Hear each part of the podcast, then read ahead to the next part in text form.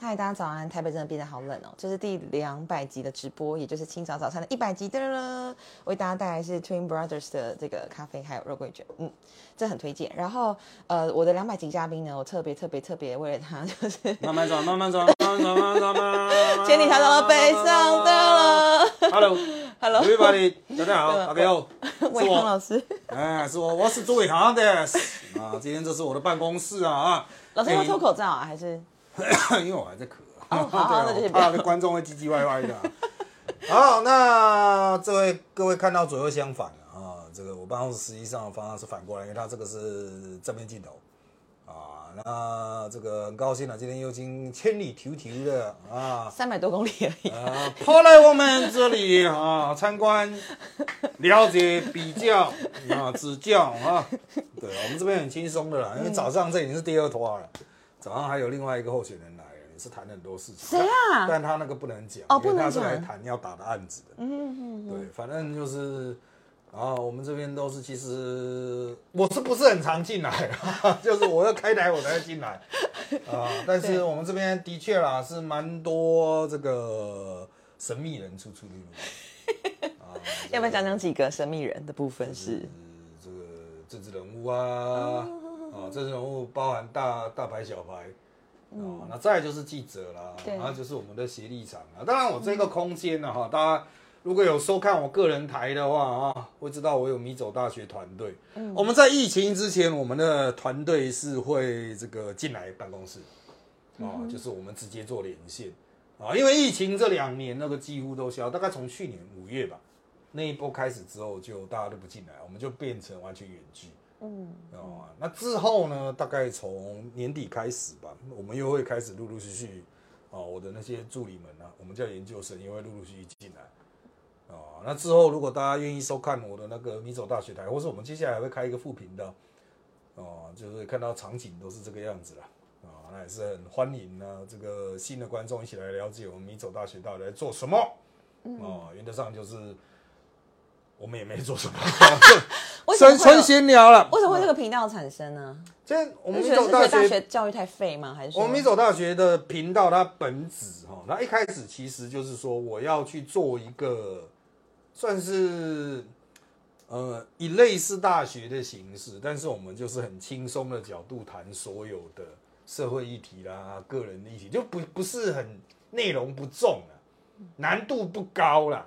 哦，然后我们就是透过一个很长的时间，我们也在摸索啊。一开始也是赔得很惨的，哦，最早是有赞助商的，后来就是因为实在是这个赚不了钱了，我们也不好意思再继续跟人家拿钱，我们就切出来，然后也是亏本经营了大概半年多一年吧，嗯，才找到商业模式，才有今天哦，我的大概将近我们快要破五千个粉了，哦，快破五千粉，嗯，对，不错的。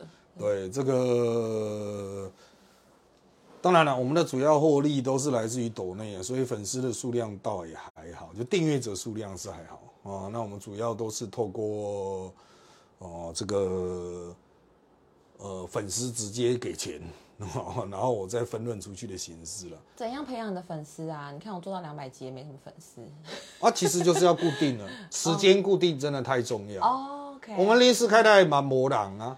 临时开台二三十个人而已。哦，对，谁知道你什么时候开？对啊，不知道嘛。我们可是，比如五千人，大概只有十百分之一有空在那边看嘛。对对对。哦，那我们都固定开，所以我们是摸索很久啦。对。所以我们现在是礼拜一到三的晚上是固定十点，时间一定要固定的。对，我们是固定时间在这边播啊。那当然，看直播和看存档的比例应该还是二比八左右。嗯，绝大多数人是看存档，所以保存存档也很重要啊。可是我我必须要说了哈，就是哦，这个观众的口味也一直在变，所以我们过去是固定早上时间，后来发现不行，要再改成固定晚上时间。嗯，哦，然后后来发现这边是基站区，十点是基站区。哦，就举例来说，基站区就是所有人都在那个时候开台，因为大家都没事了嘛。观众都没事，准备要睡觉。对，那所有的实况组、直播组、打游戏的、唱歌的、连闲聊的，全部都在那个时段开台，你就很竞争啊。那你说我一去早上，大家在上班呢，人家要开台的，看听你的台，你就只能偷听。是是。对，所以这个就是最大的问题啊，就是我们就是要么去红红海去跟人竞争，要么进到蓝海，就是嗯，像我这样是蓝海，可能没有任何的观众，随意。哦，可能没有任何观众。不过我还是觉得，就是这个固定时段很重要，让大家就觉得说什么时候要开，嗯哼，哦，然后这个大概可以看到什么主题，因为我们是做有个主题的，对，我的我的直播都是做有有固定就节目啦，哈，就是我们有研究生，就我的一个助理，他就是一个节目这样子在收看，啊，他就会有固定的粉丝，我有的研究生的粉丝是蛮多的，专门要看。怎么找到的？呃，都是我在学校教书教过的学生，然后我挑的原则其实就是第一个，他本人有意愿。啊，他本人很主动，比如说，哎，他想做这样子。再就是他成绩要达到我的标准，就是修我的课的成绩要达到一定标准以上。哦，那你的课怎么给成绩啊，老师？哦，那其实是一个很复杂的计算。我我好奇，嗯，我没有很早期有考试，后来我完全没有考试。对。那我所有的成绩都来自上课作业，我每次上课的作业都写三到五题吧，我就上一段，然后给他们写。啊，那这个给分方式就是。其实是很 free 的，就是原则上就是你写的比较有论证，然后就是有推论的过程，就会给你分数这样子。啊，那我本人不设及格标准，及格标准是由学生定的，全班的平均分数哈，就是累积嘛，大家都累积嘛，你上课就是写，写完了改，改了分数就累积。全班的平均累计平均哦，有些人来的多，有人来的少。累计的平均，比如有些人累积到原始分数三百，有人原始分是五十，平均是八十分，哦，那它就会出现一个常态分布。那常态分布会有一边会明显突过超过一百分嘛？所以九十分以上的，我再按照一个比例去把它压在九十九到九十分之间。所以班上一定会有九十九的，一定。至少一个啊，那就九十九到九十这边的可能挤很多，因为它原来一条尾巴把它挤挤挤挤挤挤，啊，这边就会变很多人。那我只能说了，就是要拿到九十分不难啊，其实就是常态分布稍微过来一点的就九十分嘛，你比一般同学要好一点的就九十分。那我对我们公司用人的角度都是九十分以上。OK，他的意思就是常态分布你在前段就对了，就是。你至少听得懂我这个课的游戏规则是什么？我觉得这很重要，因为我会不断的教给我助理很多命令，我不希望他听不懂我的命令。筛选这种人最好方式就是用那个成绩啊，因为你至少上课的成绩部分你听得懂吧？嗯，所以我觉得这个这一点很重要，就是我不需要我进到公司之后我还要再跟你沟通，说什么啊？我们游戏规则怎么样？这个成本要花费的真的是蛮对啊，所以我都是用我教过的人，至少我可能不记得他，但他的这个游戏规则之下，他可以。拿到九十分以上的分数，我不用到九十九了，九十五了，不用。他存活下来了，这样子。就是就是你你已经证明你自己听得懂游戏规则。老师，我前几天采访的嘉宾，他刚好是虽然被福大退学，然后他也是从事工作政治工作的人，然后他就说他。就是记得他听了你的课之后，他觉得是他上大学里面可能最有意思的一门。嗯，就是我的上课模式跟其他人是不一样，但也经过很长时间的发展。十八年嘛，对不对？对啊，对啊，从九三学年度到一百一十学年度。对啊，因为现在已经没有机会上课了。应该说是十七年，因为中间有一年去当兵了，哦，所以这十七个学年度改很多了。早期我也是哦，上课写黑板啊，然后呢，期中、期末考试，前面一两年，后来发现这样不行。你怎么演化出自己的一套？这个其实就是你要不要采用比较正统的哲学教法。那正统哲学教法是我去跟人家沟通、闲聊、辩证，然后然后慢慢的彼此提升。可台湾学生不会跟人家沟通的啊，台湾学生来上课不讲话的嘛，所以我就让他写。你有任何意见，你上课也不要跟我举手。我有些同学会举手，哎，老师这个怎样？我跟你辩论。我说你不用，你就写下来，你把你的问题写下来，一样算你分数。你不想写答案，你要写心情也可以，一样都算你分数。反正你想什么来我这个课，你就是透过这张纸跟我沟通。你的问题，我下一次上课我不具名回答，所以你不要有压力，说什么我很针对你怎么样？某某，你上一周问了我一个问题，我不是这样，我就说，嗯，上一周啊有同学问了以下这些问题，我一一回应。哎，这个好可爱哦，就是一直 Q A Q A，然后它就是一个哲学的基础的理论在里面。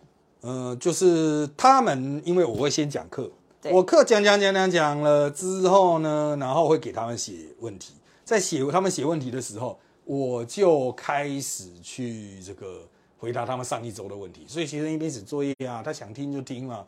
啊，不想听就就专心写他的这个作业。昨天刚刚访谈那个朱佑勋的作家嘛，然后他就说他之后要出的书就是跟可能跟古人的笔战有关，然后我就觉得在你的课上应该就是会训练很好的这个笔战的基础。比战，因为他们其实没什么对话，也就是他们就是问了一个问题。其实我还不会说要求要到他们说什么发展到比战啊这一种，太难了。现在的年轻人的表达能力差得远。到底怎么办呢？只能大量的写，没有其他的办法。现在人的写作量太低，或表达的时间太少。这跟课纲后来改的状况有关吗？还是说用以前跟现在这个类比的话？嗯，应该是说哈，这个以前人没事干，就只能一直表达，一直写嘛。现在你可以划手机啊，都是在阅听哦，阅嘛，看嘛，还有听，他都一直在接受，他没有练习输出。以前没有得阅听啊，以前他有什么可以看？哦，以前电视也都有三四台而已啊，嗯，啊，广播也只有那几台啊，大家都是看看书啊，然后就开始尝试自己写作。当然了，那以前是用手写，速度一定比较慢，但是我很强调手写的功用啊。很多年轻人都问我说，好像我会给他们期中、期末加分的机会，带回家去写，但是我强调要用手写哦，不要用电脑打字，电脑打字就能剪贴啊，手写就算是抄的，你也会因为抄起来很累，稍微去把人家的话稍微。浓缩一下。啊，凝练啊，我觉得这很重要。啊，所以这就是我坚持这一个手写。手写啊。那你说学生会觉得很烦啊，怎么样？反正大家都很公平嘛，手写起来速度大家都差不多。我想看你的字，老师你的字长怎么样？我的字哦，就这个样子啊。就刚刚的开会，我把它反来看啊，一般人可能看不太懂，就全部都是很吵的字了。真的是蛮吵。对啊，蛮吵的字。所以漂不漂亮不是重点，漂不漂亮不是重点，我完全。我完全不这个不在意。以前学生用那种各种纸交给我，什么广告传单背面写在面纸上，我都收啊。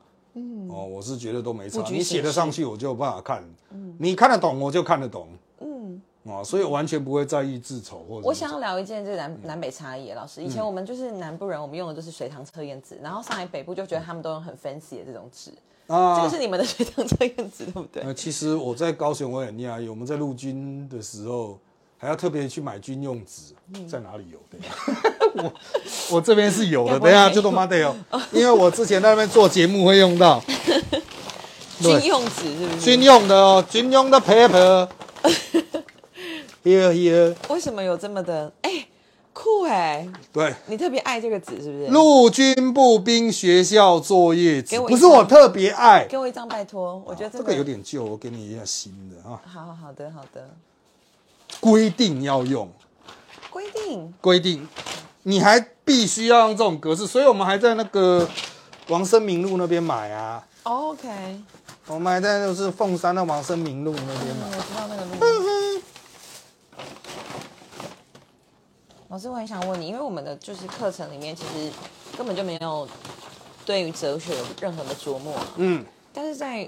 法国或者其他国家，他们其实哲学是，我觉得一个身为人，他必须要懂得这个学门学科嘛。那这件事情你怎么看，或是我们未来到底要怎么往这方向前进？有必要吗？或者是？我认为哈，嗯，啊，安插一两门课程开始。什么叫安插一两门课程？比如说，呃，学生有所谓的小学生有生活课，低年级生活，高年级其实都会有生活类似的课，它的名称就叫生活。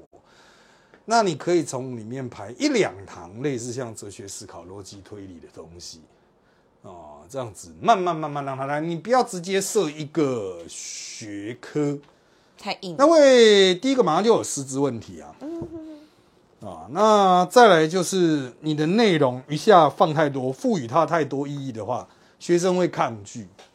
哦，你现在光是教他去呃，像什么？啊，像他们生活课会教他过红绿过红绿灯啊，啊，什么东西怎么买，怎么买东西啊，钱的那种计算等等的。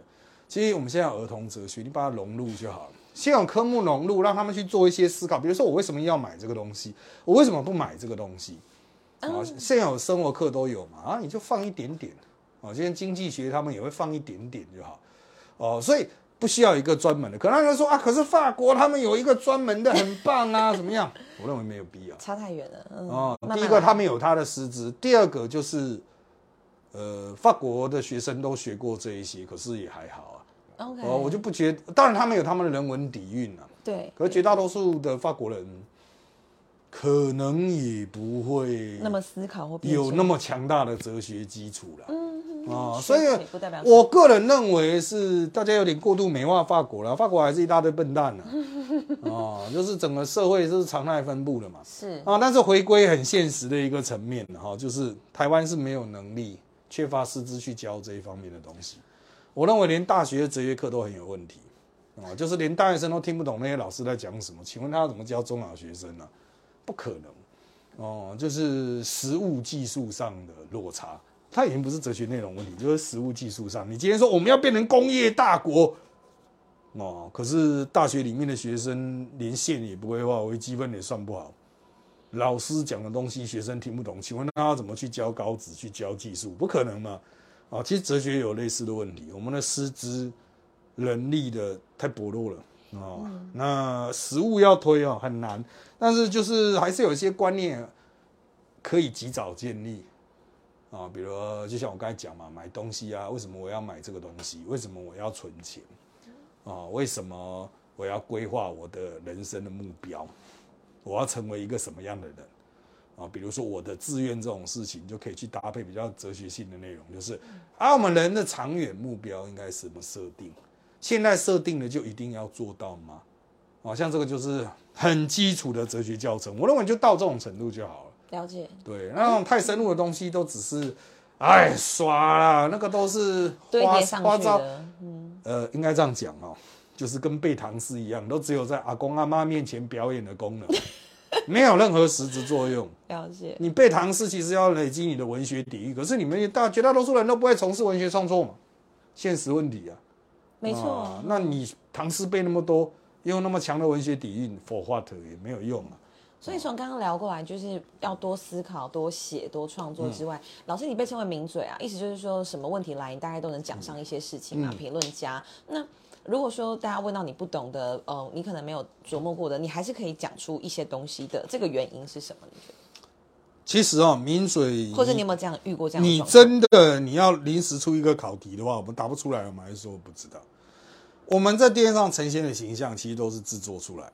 差不多在十几二十分钟之后，不用讲，差不多现在就已经大量跳出来了。不是，还没有跳啊，就是还是一般的商业性。差不多到十二点的时候，他们准备好今天下午要讲的东西，他就一直丢出来。今天下午你要讲这些，请先看过。有时候制作单位会准备的非常完善，哦，你就照着念就好了，大概吸收消化，照着讲，解说，用有趣的方式去解说一些很难的概念，很不好理解的新闻。那有时候的确会碰到一些非常难以回答，比如他突然 Q 你，碰到这种状况的时候，真的就是呃。平常要训练讲话，就是讲废话的技巧。你可以讲个三分钟，就是毫无实质内容。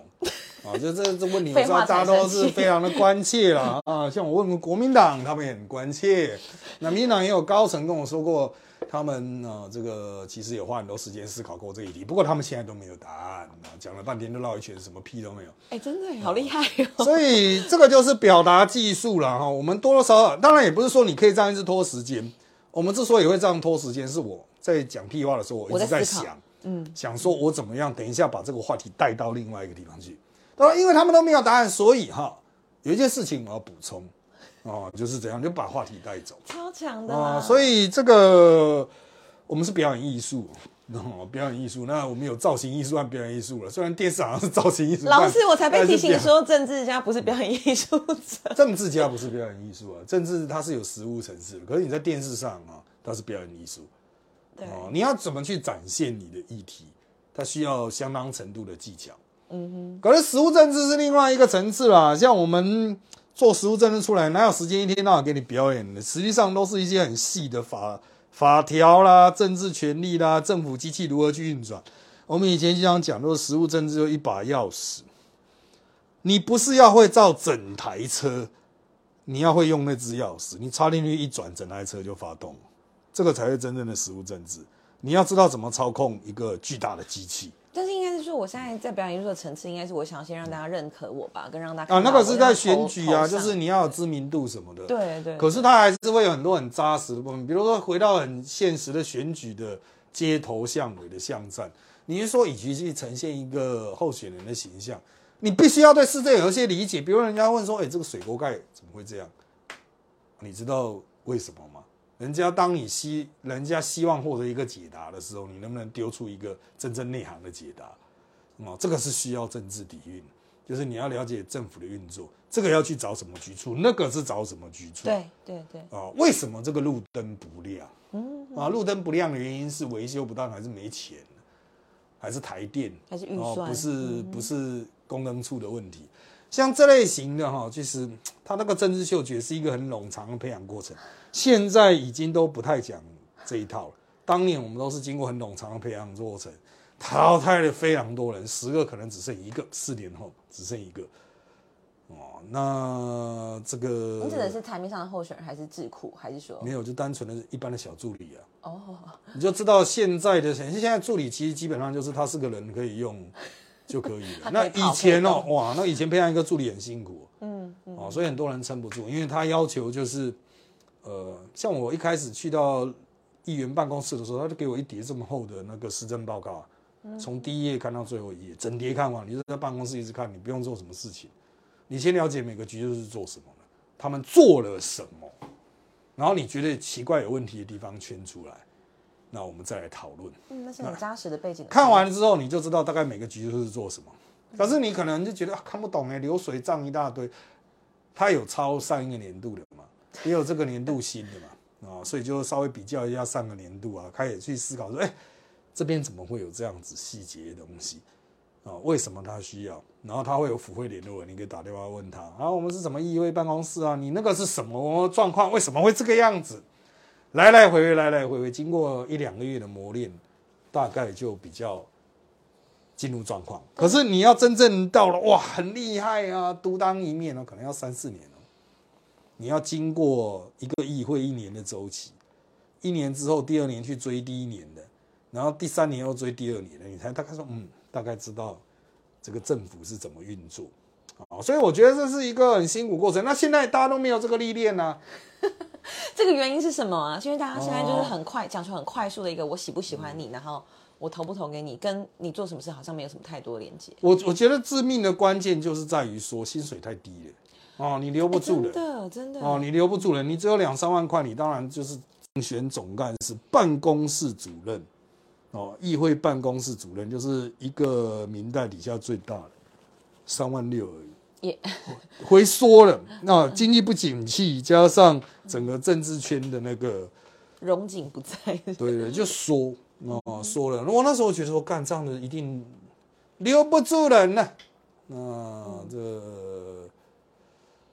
到现在好像都是差不多，果不其然，到现在都是差不多的薪水，二几年都没有变化，哦，所以我都经常跟像，我不会说要求你们政治圈的年轻一辈要做到什么样，就是那些小助理，我不会要求到很高，哦，就是啊，你你们就只有这样的薪水啊，对，二十几年的物价跟前的物价跟现在有差，二十几年前我们觉得哇，以后一定会一直上涨的呢，嗯。也没有，结果薪水啊，薪水也是停在这一边。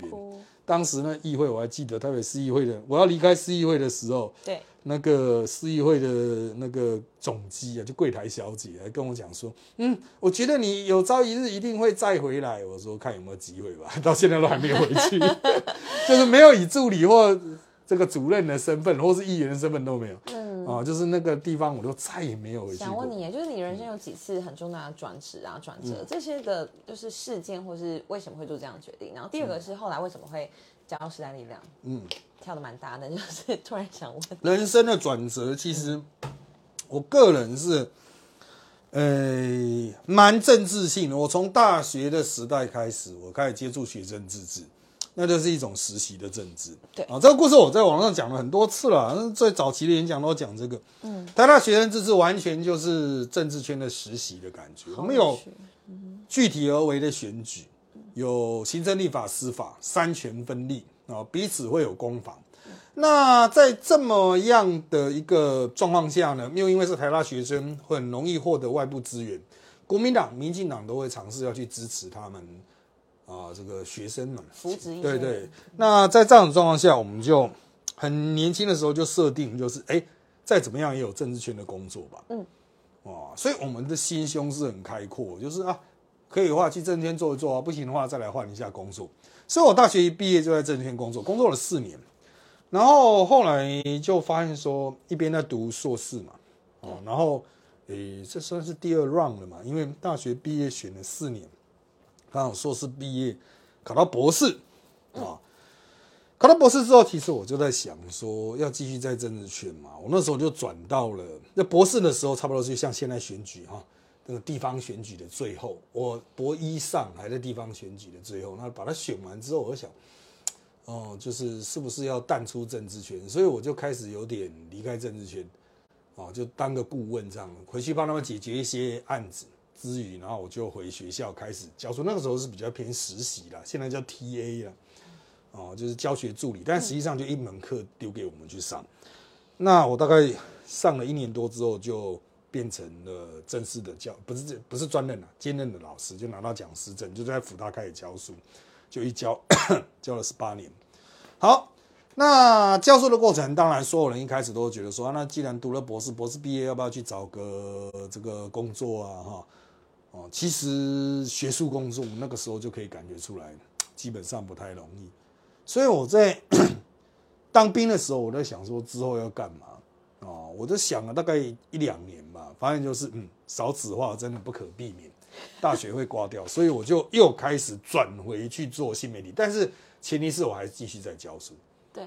那我的一直到二零一六、二零一七吧，我确定我在新媒体的收入超过了学校教书，那我就开始陆陆续续辞。啊，就是觉得我辞了这一门，然后我去写个稿子三千块啊，那我为什么不写稿？啊，那随着这个稿子写写写，然后我发现，哦，它开始萎缩了，网络的言论市场开始萎缩。对，哦，就是大家发现钱投进去赚不回来，所以呃，我又开始觉得说，那我要做自己的平台。嗯，啊，我就开始准备要去做米走大学，刚好那个时候二零一八上一次选举的时候。我本来是比就是一般讲就是很小咖，三到四线的，不到名嘴，就是偶尔会被叫去电视台讲几集的这一种。从二零一八年中大概七月吧，开始有制作人给机会的时候，不然你就固定。有一阵子还就是大家还抢人，就是这边录完立刻赶那一边了哈，那就是有点不知节制啊。那时候身体也弄坏，那我后来就觉得就是那我每天一个就好。我，每天就一个，顶多两个了，哦，就是比较轻量。那我还是兼做我自己的自媒体。是啊，我有一个之前实验的自媒体叫扎智，它非常的成功，做了三年半。哦，那虽然我的收入并不多，哦，他顶多就是一个人的薪水的收入这样子，还好一点点这样子。那等到技术成熟了，市场成熟，我再转做我现在的扎报。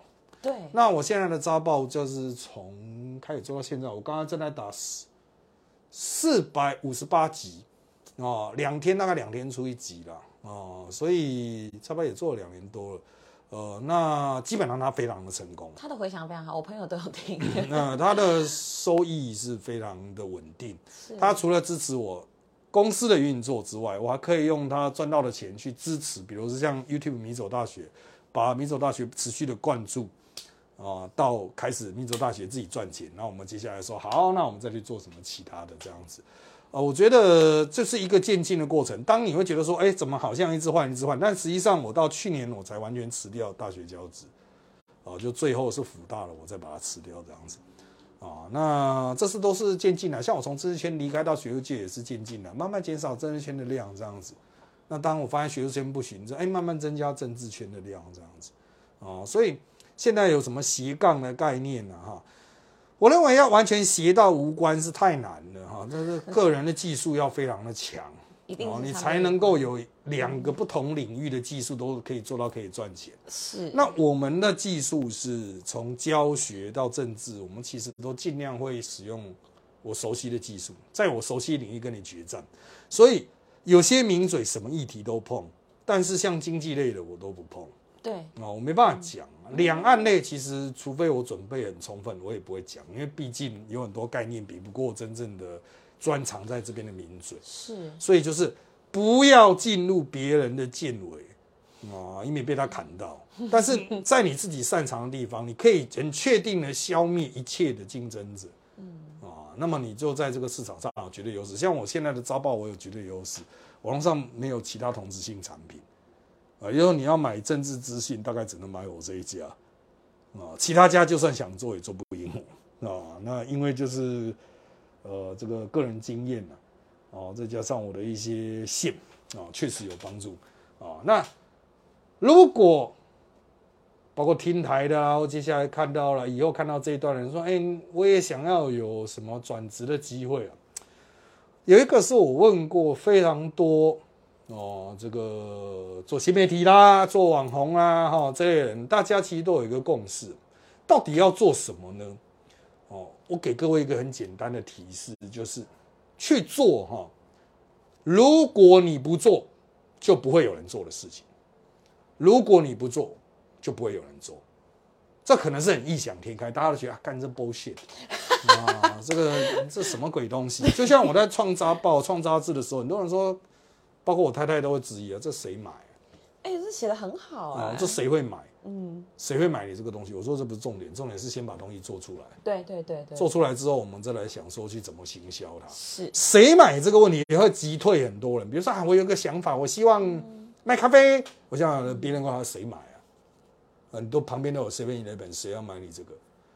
那你先想出你要做什么产品，然后你对于这个产品的想象是什么？那后续的问题再一一去解决，而不是人家讲说，哎，谁买啊？你就被这个问题击退。是，嗯，太多年轻人都是被这个问题击退。好的，前面转职的部分，另外一个我会来时代力量原因非常简单哦。第一个，其实我获得一些知名度和基础，是因为太阳花的关系。是哦，那太阳花有非常多的成员，在那个时候就跟我有一些互动，嗯，啊，那他们后来就转变成了公民组合，然后变成时代力量啊。那另外一个比较后面阶段的哈，因为在这之前，二零一四到二零一八只是保持友好关系啊。那二零一八选完之后，因为二零一八选前其实黄国昌就那时候主席是他，啊，就跟他有蛮多的互动。二零一八之后，他就跟我有蛮多讨论，就是。要不要一起进来帮忙？哦，所以我就算是他拉进来帮忙的人。嗯，啊，那有些人说，那就这样子就会进来嘛？哈，各位可能不太懂政治啊。你对政治想说，哦，我理念跟他一样。我必须要说，我跟黄国昌的理念啊，其实我还跟他一开始沟通很久。我说我理念跟你完全是敌对，你是自由左派，我是社群主义者。啊，那我们唯一理念重合的地方，大概就是依法办理。OK，啊，那可是台湾现在连依法办理都做不到，对啊，依法办理都做不到的状况下，你还讲个屁理念呢？哦，就像劳基法，很多人说劳基法定了怎么样怎么样，连依法办理都做不到了，依法执法都做不到了。所以如果连这个基本的事情都做不到的话，当然后面的就不用讲了，至少先把前面做出来嘛。是啊，所以这个就是我那时候跟他沟通很久之后，我们。双方有的一个共识就是，好，我们先创造一个依法办理的环境。对，就是至少这一点我们是有共识。就这个社会有太多违法的家伙，然后我们就把它垫一垫这样子。我是觉得这个这个概念我可以认同。对，啊，那当然我擅长的是媒体部分，我是名嘴哈，可以在时代力量在某种层面上帮上一定程度的忙啊。啊，我觉得就是这些家伙啊，真的蛮可怜的。啊，第一个是政治的外行人哈，就不太知道政治圈有多险恶。哦，那我就是个人是比较看不顺眼，就是那些心术不正的家伙，利用一些技术去欺负那一些比较善良的人。啊，其实这个善良的人已经是立立委或议员，但是还是很容易被骗啊！我就觉得这样子玩不行啊，跟我个人的价值观有一些矛盾。所以当时代力量的人被欺负的时候，我会把他痛骂一顿，就是他的对手啊，谁欺负他，我就把他痛骂一顿这样子。有时候时代力量自己人都搞不清楚状况。哦，他会觉得说什么？哎，为什么需要骂这样子？我就说这家伙就王八蛋了。嗯，啊，我在政治圈那么久，王八蛋我会认不出来吗？哦，这个你们真的太与人为善了。我觉得时代一样人这些家伙都是，啊，也不是说天真呢，就是可以可以这样说，与人为善。对啊。可是我们在政治圈，我们当年是，比如说我之所以能够爬到最后一刻，是因为我把同梯的全部杀光了。我们是要一只内斗，一只内斗才会有一碗饭捧着。哦，真的哦，哦，那个斗得很凶啊，很多很可怕的故事。基因里面需要，因为我们训练我们的是最后一批党国，我是国民党训练出来最后一批党国，那一批就是彼此互相斗争。哇塞！哦，这个斗得很凶啊，这个很多，因为当事人都还在，不太方便讲。啊，我觉得时代力量这种玩法很好啊，哦，就是找 找一堆比较正常人啊，就是大家就是针对议题去讨论去处理就好。所以当有些人在欺负时代力量的时候，我都看他很不爽。你他妈你是看不出来谁是好人坏人吗？理念不同是一回事啊，你不要故意为了这些鸟事在那边故意弄人，我就看得很不爽，我就直接就颠了。啊，我必须要说哈，虽然乍看之下这种很凶的态度好像会得罪人，但是呢。只要你原则上是对的，那些家伙哦，那些政治圈家伙，他自己会摸摸鼻子，他知道哦，就是不要玩太过火哦，这个会被咬这样子。你就是要让他们害怕。我经常讲说，这个就是那种，你只要够凶，大家都会怕你。这是原则那本书的感觉吧？就是你先端出一个你的界限啊。对啊，就是，就是你要让人家知道你是什么样的人呢？你不要太夸张了哈。你可以，大家可以双方彼此攻防，就像很多车艺网金，其实也是我大概认识的人。我想说，你收钱办事是可以啊，有必要啊，因为你有开发票了，知道吗？收钱办事可以，但是哈，玩到一定程度就好，你不要以为自己真是个咖。你如果以真以为自己是一个咖，我一定把你电烂这样子哦，就是让你知道什么叫做政治圈的真正运作。现在真的太多那种屁孩，根本不是个咖，靠人家的爬上去。我说政治圈越来越像传统产业。哦，就这家伙根本没本事，就是因为爸爸认识谁啊，所以他今天就在他的位置，这不对嘛？对啊，所以我们需要破除的一个。对啊，所以我个人认为哈，嗯，哦，就是这家伙不要太夸张，当然我不会去弄他。可是如果你在那边哇，搞得自己人家很懂啊，哇，在那边欺负那些比较平常正常人，看着就不爽，我立刻去电他。嗯，哦，当然了，时代一样的很多人做了四五年政治，我觉得他还是保持初心，这一点也是蛮不错的，很好。我还蛮蛮浪漫的 哦，不容易啦。像我们现在是很浪漫，是因为我们说一出手都可以砍人，所以 所以你们可以浪漫，所以我们可以很浪漫啊。我想说，你们还这么危险哦，还这么浪漫也好啦哦，就是也好。我们都我呢，如果是你这种四年资历的，我们还在为了自己的位置一天到晚那边砍来砍去，嗯哦，但是我多好哦，我的想法是多好。政治这种事情哈，就是好人、天真的人、热情的人越多越好。那那种肮脏的事情，就是我们这种阿北来承担。哦，我们这种从二十二岁开始啊，甚至二十岁就开始实习的，我们就承担到最后一刻。嗯嗯，我们帮你挡箭，谢谢。嗯，然后你们就自己努力往前。对，最后两分钟了，因为待会还有节目，其他节目嘛。那想问你，因为我在高雄的困境，基本上现在就是好像民众党一直爬起来，跟他们全党就是扶植那一人这样子，到底？你在看时代量跟民众党，我到底要怎么去呃突破，或者是拿到他们的票吗？这样也，呃，民众党因为是新兴政党，虽然它有一些政党支持度了哈，但是在民调中，我认为它跟时代力量支持群是不一样的。它的问题是这样子，时代力量支持群还是会支持时代力量，你要让人家知道你是时代力量，这是第一点，不要连自己的支持者都不知道你的存在。但至于民众党那边的票要不要拿？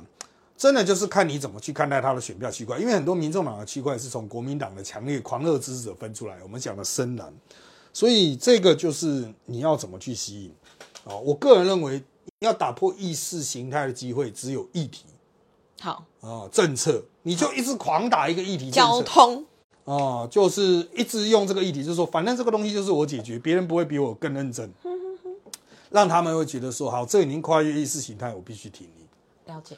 啊，就是一无所有的人才是主打意识形态。比如我说台湾独立啊，中华民国万岁，干你在选议员？请问到底是台湾快乐还是中华民国快乐？还是对啊，没有那个意识形态议题，你是深的，你打深色就是什么都没有了。对，身无长物就是这个样子啊。然后所以就是我个人的想法就是这个样子了哈，就是主打议题、主打政策议题啦，形塑个人形象，但还是要能让人家知道，至少党员要投出来。好。啊，部分区选票就是该有的。他们不会看到周报的时候就知道有我了吗？还是大家不看周报呢？我好都都不太看呢。真假呀？嗯，就是其实所有的党籍的提名人都有这个问题。嗯，哦，就是以为大家会看，其实因为议员的公报上不会印党籍啊，议员公报不印党籍，嗯，所以你要怎么去强调你是党提名人，还蛮蛮需要技巧哦，不然大家都混在那边干谁是谁啊？哦，这真的是选举的一大障碍。好啊，努力这一块，没错。谢老师，谢谢。最后还有什么跟大家说的呢？哦，最后啊。呃，天气变凉了，虽然是台北，大家多穿一点衣服，真的蛮冷的。对啊，大家多穿一点，因为现在二十度嘛。今天好像会到十六度啊，注意一下温度啦。再见。好的，感谢各位，啵啵啵啵。